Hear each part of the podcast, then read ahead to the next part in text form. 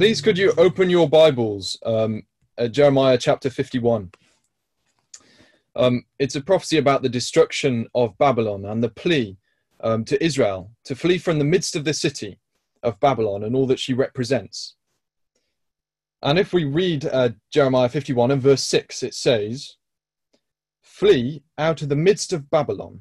So this is the idea to, to, get, to get out of the middle of Babylon. And it's the same in verse 45 as well. My people, go ye out of the midst of her and deliver ye every man his soul from the fierce anger of Yahweh. The urgent message is to get out of the midst of Babylon. The Jews were to, to flee away from all that Babylon stood for. Now, we just want to read verse 50. It says, Ye that have escaped the sword, go away, stand not still. Remember Yahweh afar off, and let Jerusalem come into your mind the Jews were to flee away from Babylon and all that she stood for, and at the same time, they were to let Jerusalem come into their minds. As they separate from the one, they associate with the other. And of course, the message here is the same for us, and it will be the same in the future when this prophecy is fulfilled. But the principle is the same. We are to let Jerusalem come into our minds and to separate ourselves from Babylon and all that she stands for. And in fact, the Hebrew um, in this phrase is a bit more emotive than just this. It, it is more like, let Jerusalem ascend upon your hearts. This really captures the essence of what the Hebrew means. Let Jerusalem ascend upon your hearts, upon our hearts, in the way that we live, in the way that we pray, Jerusalem and its vision of the future must permeate all of our lives and our prayers, all of our thinking. If we, um, if we were to look back for thousands of years, the, the Jewish people and the true believers, those who would join themselves to the hope of Israel, have longed for and waited um, for peace in Jerusalem. Uh, if you were to open a Jewish prayer book, um, you would read phrases like this they, they say, And to Jerusalem, your city, return in mercies and dwell in the midst of her, as you, has, as you have promised, which is from, of course, Isaiah, no, Zechariah chapter 8. Another phrase, sound the great shofar for our freedom and raise the ensign to gather us together. And this is from Isaiah 11 and Isaiah 28. And in the times that we live in now, as we watch the, the dawn of the restoration of Israel approaching with Christ at the door, now is, is not the time to be apathetic in our prayers for Jerusalem, in our prayers for the fulfillment of God's purpose. We are to follow the example of the prophet Daniel and direct our hearts and our minds and our footsteps towards Jerusalem in our longing for the day when it will be established, as Isaiah says, as a praise in the earth. So, this phrase, uh, to pray for the peace of Jerusalem, which is, of course, our title, is taken from Psalm 122 in the section of uh, famous Psalms, uh, the Psalms of Ascent, the Psalms that were sung in ancient times by the Israelites as they journeyed from all around Israel and beyond to Jerusalem to keep the feasts of the law. As they traveled through the hills of Judea and Samaria, all the way to Jerusalem, inside its gates, into the temple courtyards, they would sing. They would sing about the mountains around about Jerusalem, like in Psalm 125.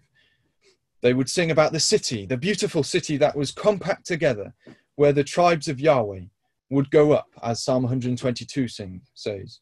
They would sing about the captivity that has been returned in Psalm 126, and they would sing about worship in the house of God, and they would pray for the peace of Jerusalem in Psalm 122 again.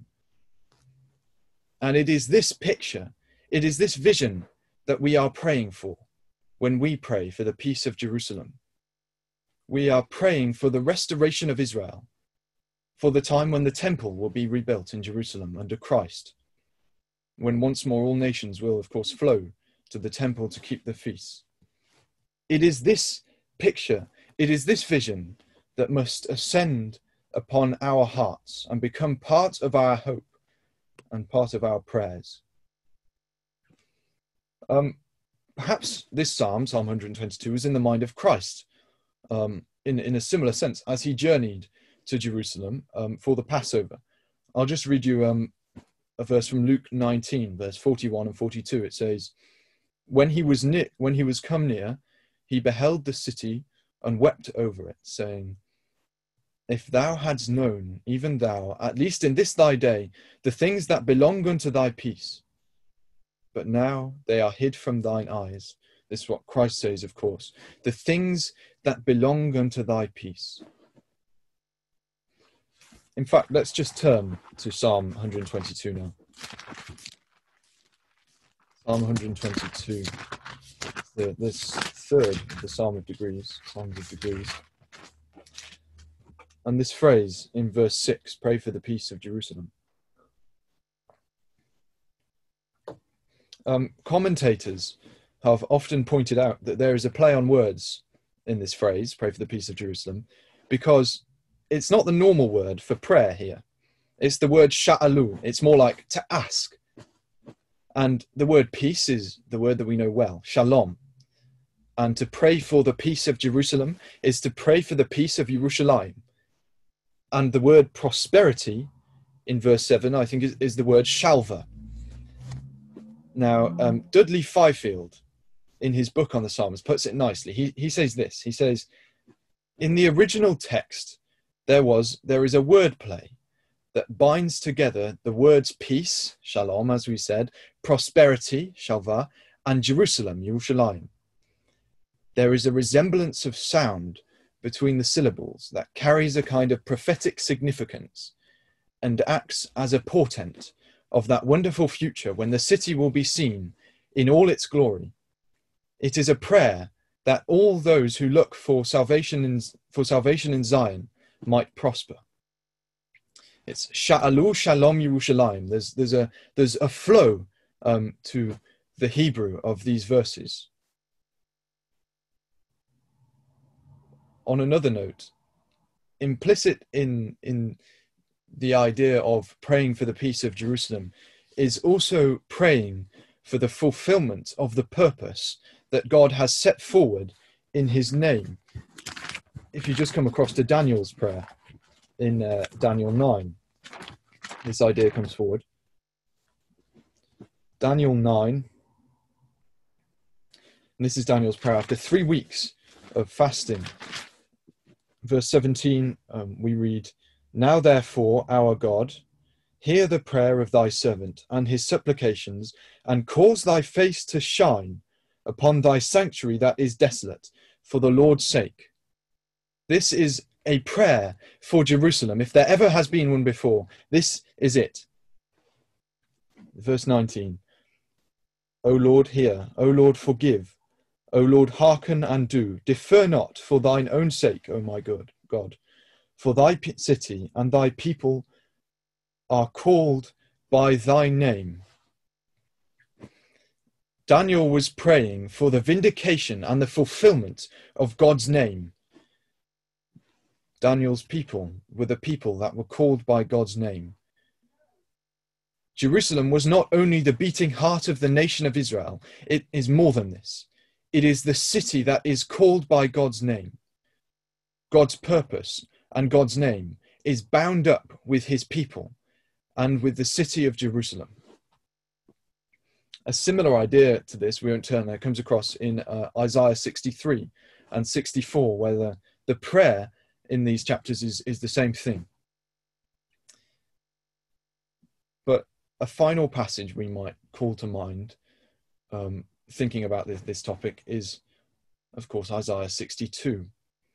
Again, there's no need to turn there.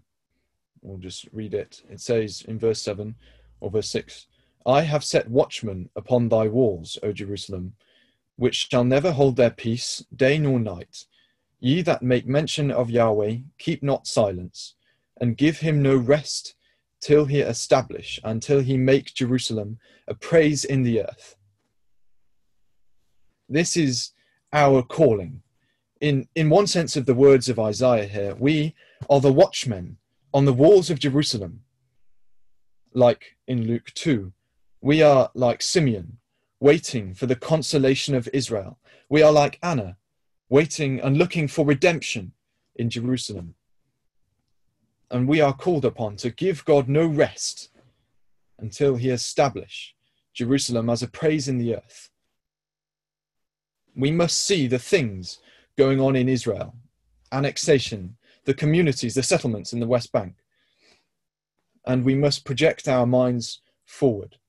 We must project our prayers into the future, to the peace of Jerusalem, and we must order our steps accordingly to walk in this direction.